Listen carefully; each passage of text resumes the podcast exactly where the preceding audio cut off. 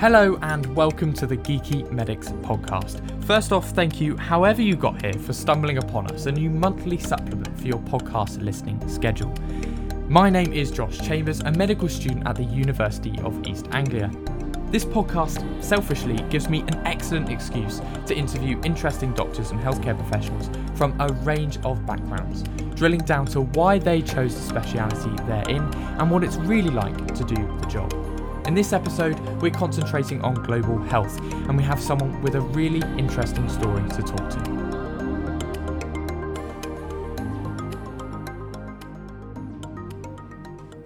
Our guest in this episode is Dr. Abdul Karim Ekzayez. In 2013, Karim was training to be a neurosurgeon when his residency was interrupted by war. He joined Save the Children in northwest Syria, where he led the health response until 2017 helping build the primary healthcare system and restarting routine vaccinations. He is now working towards his PhD in Health Systems in Conflict at King's College London. Karim, thank you very much for joining us on the podcast. Well, thank you very much for the invitation. I've been doing some reading about you over the last um, couple of days, and you're an incredibly interesting person. I think um, we'll start right at the beginning, if that's okay. Um, and you went to medical school in Aleppo in 2004. Could you tell us a bit about that? Okay, so let's start from the very beginning. Why I uh, why I chose medical uh, career. So um, you know, in, in, the system in Syria, the education system, that after the high school you have kind of um, to select based on uh, to select your university based on the uh, marks or the grades or the final year in the high school. So in the final year of the high school, I was ranked as the um, the second on the whole country. So um, it was kind of uh, some pressure from my family and people around me that you should go for a medical school because uh, usually medicine in Syria is kind of on the top level of uh, universities, the um, uh, uh, courses that you can choose from. So I went to the, this was not the only reason actually, but I, the reason was that I wanted to help people. So um, usually I enjoy helping people, especially in like um, after like accidents or these sort of things. So um, I went uh, to the medical school in Aleppo, um, but unfortunately, the medical school itself was not very kind of um, exciting for me, I would say. And um, to be honest, I did not enjoy it that much. So when I um, finished the medical school, I thought I should go to do surgery because uh, you know, surgery, it's very much exciting and you can help people. And I love being in, in theaters, in, in mm. like, um, you know, to do operations. Yeah. So um, in 2009, I started kind of a surgical career. So I went to general surgery training, and uh, then I went to neurosurgery training program, which in Syria it's six years uh, training program.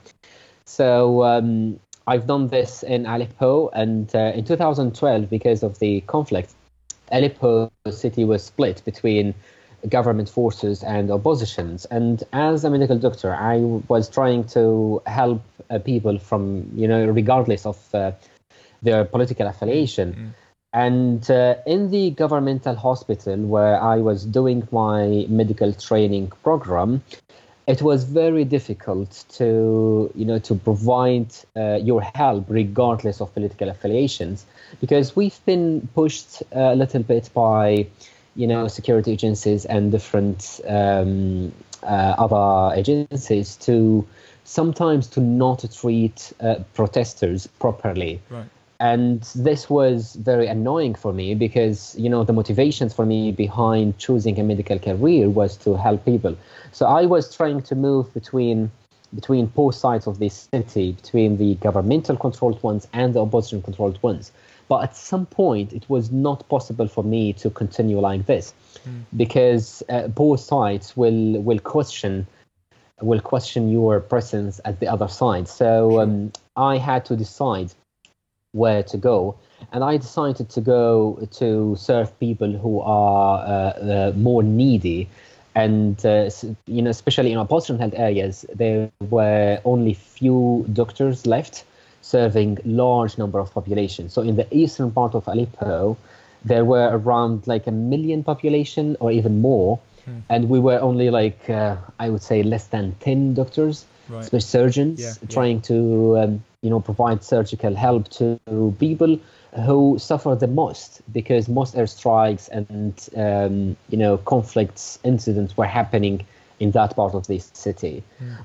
But then again, I had I changed my uh, career path and and I would say in 2013 it was the point where I decided that I will change my career from surgery to more kind of public health stuff. Sure. And the reason the reason behind this change was that I found um, there is more need to strengthen the health system in in Syria, especially in the conflict affected areas, and to respond to the public health threats even much more than uh, um, the need for surgery and uh, trauma services because you know doctors in Syria were trained to provide clinical uh, medicine services, but they are they were not trained to provide public health services, mm. and it was a weakness um, in the health system in general. So um, that's when I decided to to, to shift to uh, to public health. So I don't know if you have questions about this period before I continue. Yeah, yeah, sure. I, I think yeah, that's a good idea. I, I wondered. You talked obviously about um, sort of training in in surgery initially. Um, and then moving into public health. But what what was it like when the conflict started? How did the healthcare change? What was it like being a doctor? I mean, I, have sort of read articles that you've you've written um, and and other other things suggesting you know in 2016 there was 800 medical workers were killed in Syria. Um, so, you know, what what was it like working on the front line in field hospitals and um, knowing that perhaps you know there is a risk of you being there? Yeah. Um, so you know the when the conflict started in um, in 2011, so it started with only demonstrations mm. and. Uh, peaceful demonstrations in Syria. So uh, our our role as medical doctors was to to receive people who, who um, injured during demonstrations and uh, usually kind of um, peaceful people, usually in 2011. So um, it was kind of straightforward uh, work for us because the casualties were kind of uh, manageable at manageable scale. But in 2012, when the when armed conflict started, it was it was really a disaster because the health system Syria was not prepared to um, to know to respond to massive scale uh, conflict. So, uh, in in an example, in Aleppo, the surgical hospitals were the public surgical hospitals were only three major hospitals, and I was working in one of these hospitals. And in, in July 2012, we were flooded by like unprecedented number of injuries. You know, before the conflict, it was only rarely to receive like kind of um, shots in the head or you know yeah. these sort of uh, injuries. But starting from July 2012, it was on daily basis we receive, I would say, tens or even hundreds of uh, traumas that are related to you know um, airstrikes, shots, and clashes and as a neurosurgeon, I I must be in the ER or in the ICU or in the theater at the same time. Mm. But the problem, you know, when when the opposition forces they entered the city, there was kind of um, uh, some road closures, I would say. So doctors they who live outside of the city, they were not able to to come to the hospital. And we ended up be uh, doctors who were in the hospital we ended up tr- like covering shifts for all other doctors sure. So in in in july and august 2012 i had to stay in the hospital for 27 days a month. And 27 days means 24 hour shifts for 27 days which is oh, something yeah. impossible yeah. you know? And and in, in the in the first week i i was kind of okay trying to to provide the best that i can. But then next week it really collapsed so i was not able to provide the same quality of service that i would normally provide Mm. and um, after a month of uh, serving like at least doing at least three four surgeon surgeries a day and with a lot of you know er and icu work um, after this month, I personally I had two disc herniations in my lower back, and I really collapsed. So Yeah, I, I was yeah. not able to do anymore. But you know, when I shifted to field hospital, shift hospitals, the the situation was was much worse because the problem was not only you know being overloaded by a lot of patients and injuries, but the problem was safety because we were not able to um, to work in, in, in, in a safe place. So I was responsible to um, uh, to do surgeries in field hospitals in a basement under a mosque, and even this mosque was hit many times, and the we had to shift locations uh, many times. So we had to cope first with um, trying to be on the move, and in the same time uh, to cope with the with a limited number of resources, with limited resources, mainly uh, surgical instruments and equipment. Sometimes I had to do you know neurosurgeries uh, using uh, instruments for general surgery, which is which is really impossible in, Yeah, yeah. in normal situations. But we had to cope with this. Sometimes you know. I- I had to do um, uh, orthopedic surgeries even without without general anesthesia. Imagine if you would do uh, external fixing for like um, uh, for legs without without general anesthesia. It was really impossible. So you know these sort of um, uh, conditions that we had to cope with, considering the limited resources and the dangerous and risky uh, environment around us. So, I mean, d- despite obviously a great need for, for surgeons and neurosurgeons in field hospitals, there you obviously recognise the need for a public health response as well. Um, so, yeah, could you tell us a bit more about how your role changed and how you saw medicine, the role of medicine changing in Syria at that time?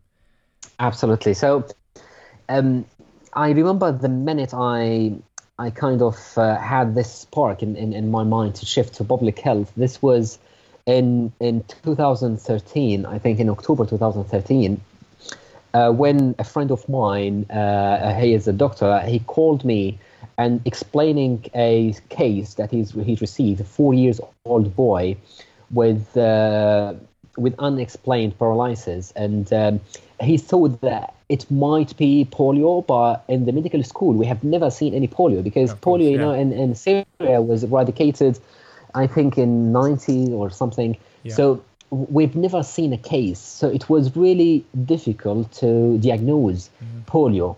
But we we've been hearing that because of the um, low percent, low coverage of vaccination, and because you know of the other conditions related to sanitation and crowded camps, that you know measles and polio might come back again.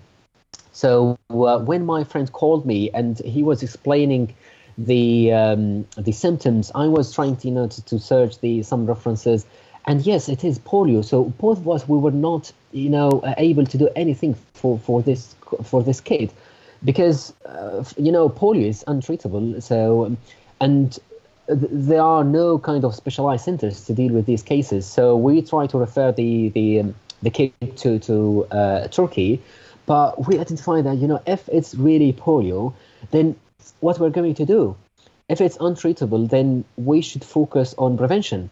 Preventions mean vaccination. Vaccination, in in light of the collapsed health, health system, is kind of an impossible thing to do. So um, I try to contact with some people and some local uh, doctors in, in the region, and all of us we identify the need of like uh, resuming vaccination after the withdrawal from of the Ministry of Health, the Damascus Ministry of Health, and with support from some local NGOs and international NGOs, we were able to do some vaccination activities, low scale ones, before the polio outbreak was announced in October 2013. So when the polio outbreak was announced, all international organizations, including WHO and UNICEF, they came on board. And at that time, I was working with, I started to work with Save the Children. Mm. And Save the Children, they had very much focus on vaccination in, in conflict affected areas and preventions in primary healthcare in general. So um, I try to lead the Save the Children response for polio in coordination with WHO and UNICEF and all other actors. And uh, in, in January 2014, we were able to start the first massive mass vaccination campaign to vaccinate each single child door to door in the conflict affected areas. And the, the polio vaccination campaign really changed my, uh, thinking, the way I think about public health interventions, mm. because the campaign in less than a year was able to eradicate the polio again from Syria after in 2014, uh, in 2013, starting from with 2013, yeah. there were around 36 confirmed cases of polio. In 2014, thanks to the campaign, there were only one or two confirmed yeah. cases, yeah. and in 2015, polio was um, almost eradicated. And there was another outbreak in, in 2017, I think, in the eastern um, uh, provinces, mm. in ISIS controlled areas, but not in the opposition controlled areas where the vaccination uh, was, was taking place. So these sort of interventions changed my mind uh, about the, the way that health inter- public health interventions can help and can strengthen the health system and can prevent uh, threats that uh, could be even impossible to to to um, to tackle when it happened. Mm. And it's probably quite easy to get swept up in in in the traumatic injuries in these conflict zones, but of course people still get ordinary things. They still get diabetes. There is still antimicrobial resistance. There's still a need for tertiary care centres to treat cancers. Was this a key objective within your time uh, in Syria? Uh, absolutely, as uh, as you explained, like uh, working as a surgeon in field hospital, uh, yes, you might be able to help one patient uh, or like number of patients that you treat every day, but then the minute you you know try to refer a patient to another level of care, you identify that if there is no strong health system hmm. backing you, then you will not be able to to do your job properly.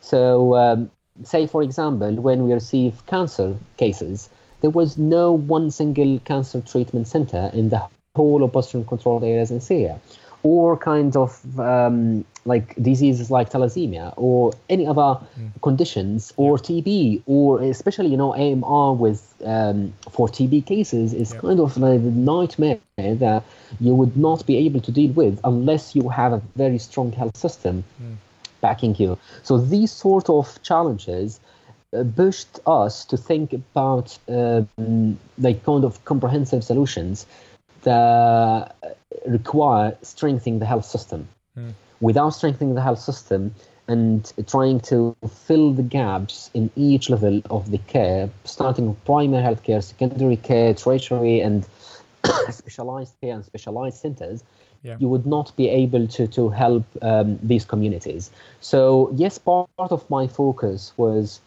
to try to uh, strengthen the health system, considering the limited resources, which is really like a very difficult, you know, thing to do in conflict-affected areas, where you have limited resources, which some most of the times go to trauma because you know donors and um, organizations most of the time they see only you know the uh, the trauma problem, yeah. while all other problems, the long-term ones, including you know the communicable diseases, the interruption of uh, non-communicable diseases treatment, the you know spe- the lack of specialized services, all these problems are kind of rarely recognized by uh, international organizations and um, other actors. And even if they do recognize these problems, international organizations tend to focus on the problems that they can deal with more easily.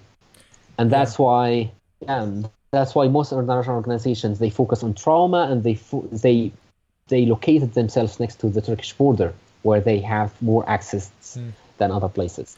Actually, that leads me on to another question I was going to ask. Um, about the the ethical challenges of humanitarian responses. Um, it's you know you you hear of charities sort of putting in in money, like you say, that perhaps if put into other areas uh, like communicable uh, diseases, vaccinations, could save a lot more lives. So, what have you seen that has been perhaps I don't know un- unethical in a humanitarian response, and how can how can we change this in future crises? You know the problem that there is no uh, ethical framework to deal with health interventions in conflict affected areas and in humanitarian crises in general, because uh, people expect from international organizations working in, in, close to front lines to do whatever they can do, because you know it's not an ideal situation, so we cannot ask them to do more than they can do. But the and uh, more most ethical um, considerations focus on the way these international organizations deal or treat beneficiaries or uh, patients they they do not focus on the way they allocate resources, which is which is really a problem, because as as you said, if I invested in like a certain type of services, and I put all my resources in this service, while I can do uh, like much larger impact if I invested these resources in either a different place or a different type of service then I think it is unethical to put all my resources in one place mm. without without thinking of where I best where invest my resources. And I think part of the solution could be to involve more kind of local actors in the planning. Because yes, we need international experts to you know to plan and design, but in the same time, we need kind of a, a, equal partnerships between international and local actors to design health services and then allocate health resources properly to, to best invest the limited resources. Hmm. And this seems to link to the topic that you're that you're currently researching in your PhD, um, which is the, the bottom up approach to healthcare provision. Um, could you tell us a bit more about that? Absolutely. So, you know, considering all these challenges and um, uh, the the throughout the experience that I had in, in the responding to the Syrian conflict, I identified that there are a lot of gaps in, in our knowledge about health interventions in conflict affected areas, especially when it comes to health systems approach mm. to, to health interventions in conflict affected areas. So that's why I said, okay, yes, I've got some uh, practical experience in the field, but I need to have some academic uh, experience as well to try first to um, uh, enrich my knowledge about these interventions, but in the same time to try to fill gaps in in the in, in, knowledge in general. So I've done my master in epidemiology in London School of Hygiene and Tropical Medicine in 2016 and 2017, and I I cho- I've chosen the the uh, epidemiology course because. Uh, it's kind of a technical skill that allow you to understand the distribution of diseases and how to uh, respond to tackle these diseases on community level, not not on patients level.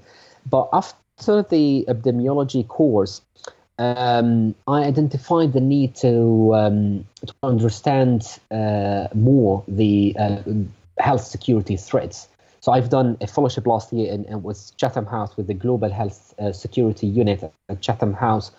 Um, I was focusing on protection of healthcare and AMR, NCDs, and other issues. Mm.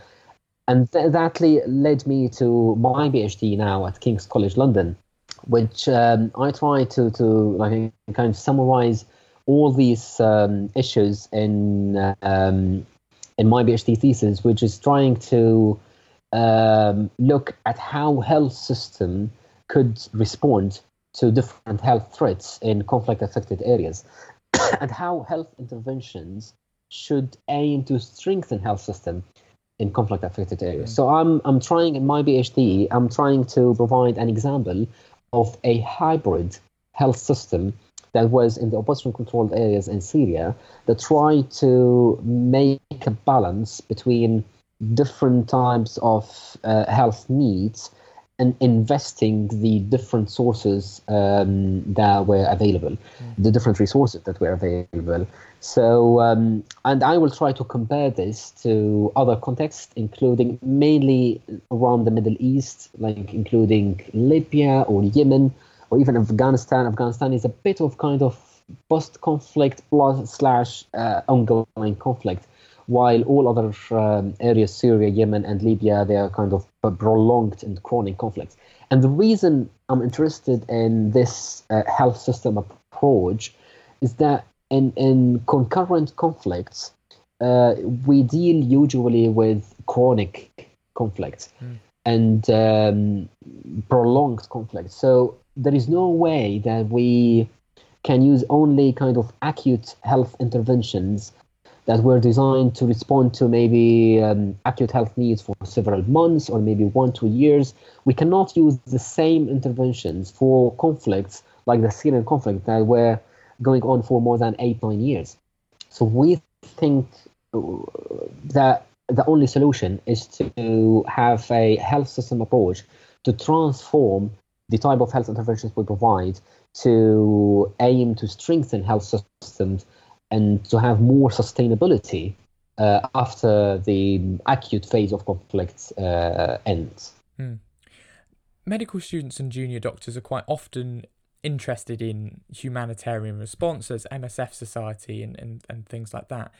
What advice would you give to people interested in pursuing a career in global health? What sort of experience is required? Um, I think it's good it's good to have practical experience, definitely. So I encourage them, yes, to to work with international organizations like MSF, uh, Save the Children, um, Oxfam, IMC, and um, ICRC.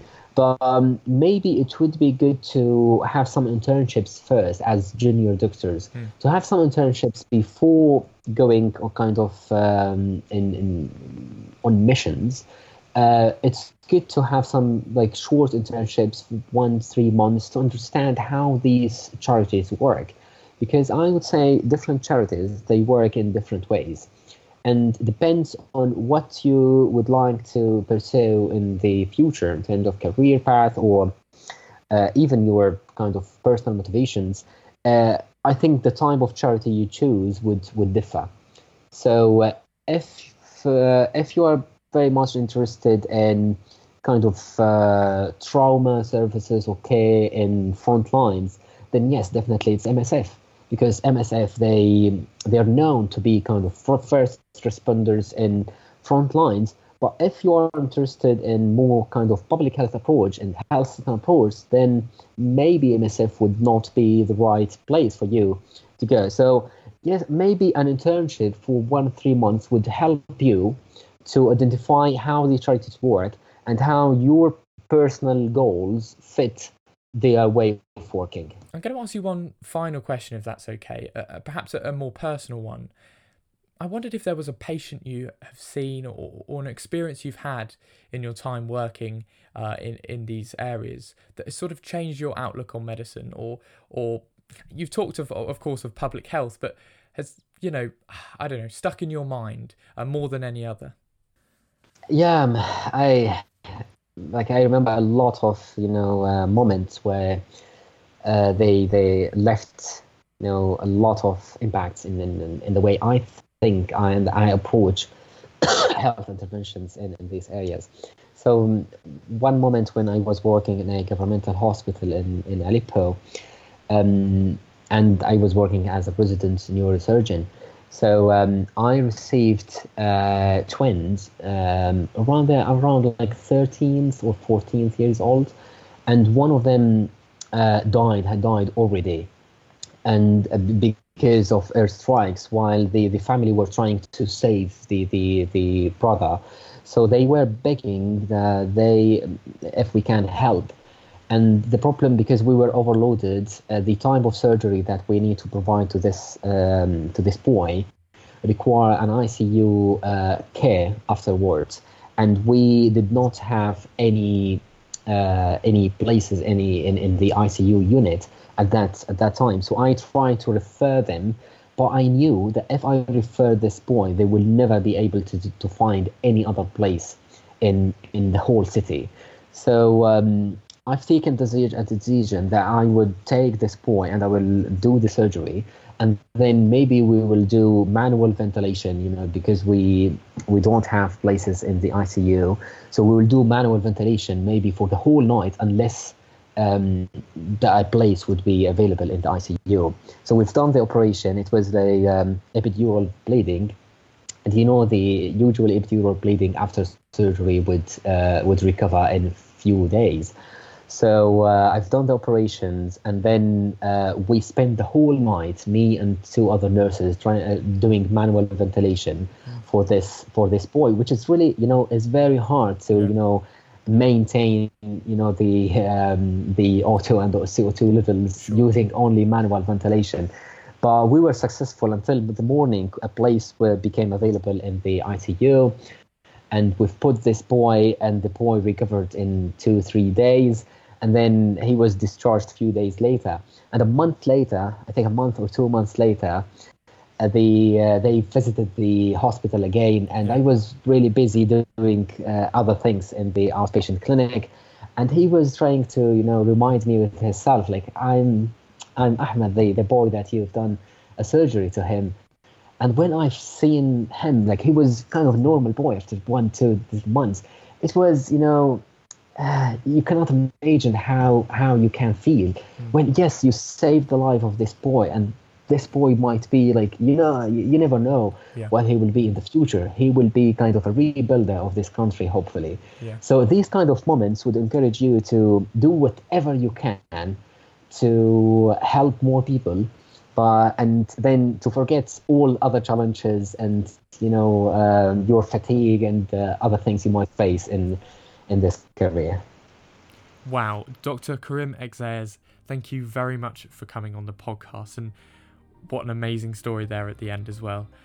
It's been fascinating hearing about your your work, your humanitarian work within Syria, and also your work with Save the Children, but but now more recently, your research interests with King's College London. I wish you all the best in your PhD, and thank you so much again for coming on the podcast. And thank you very much for the invitation and uh, yeah, good luck.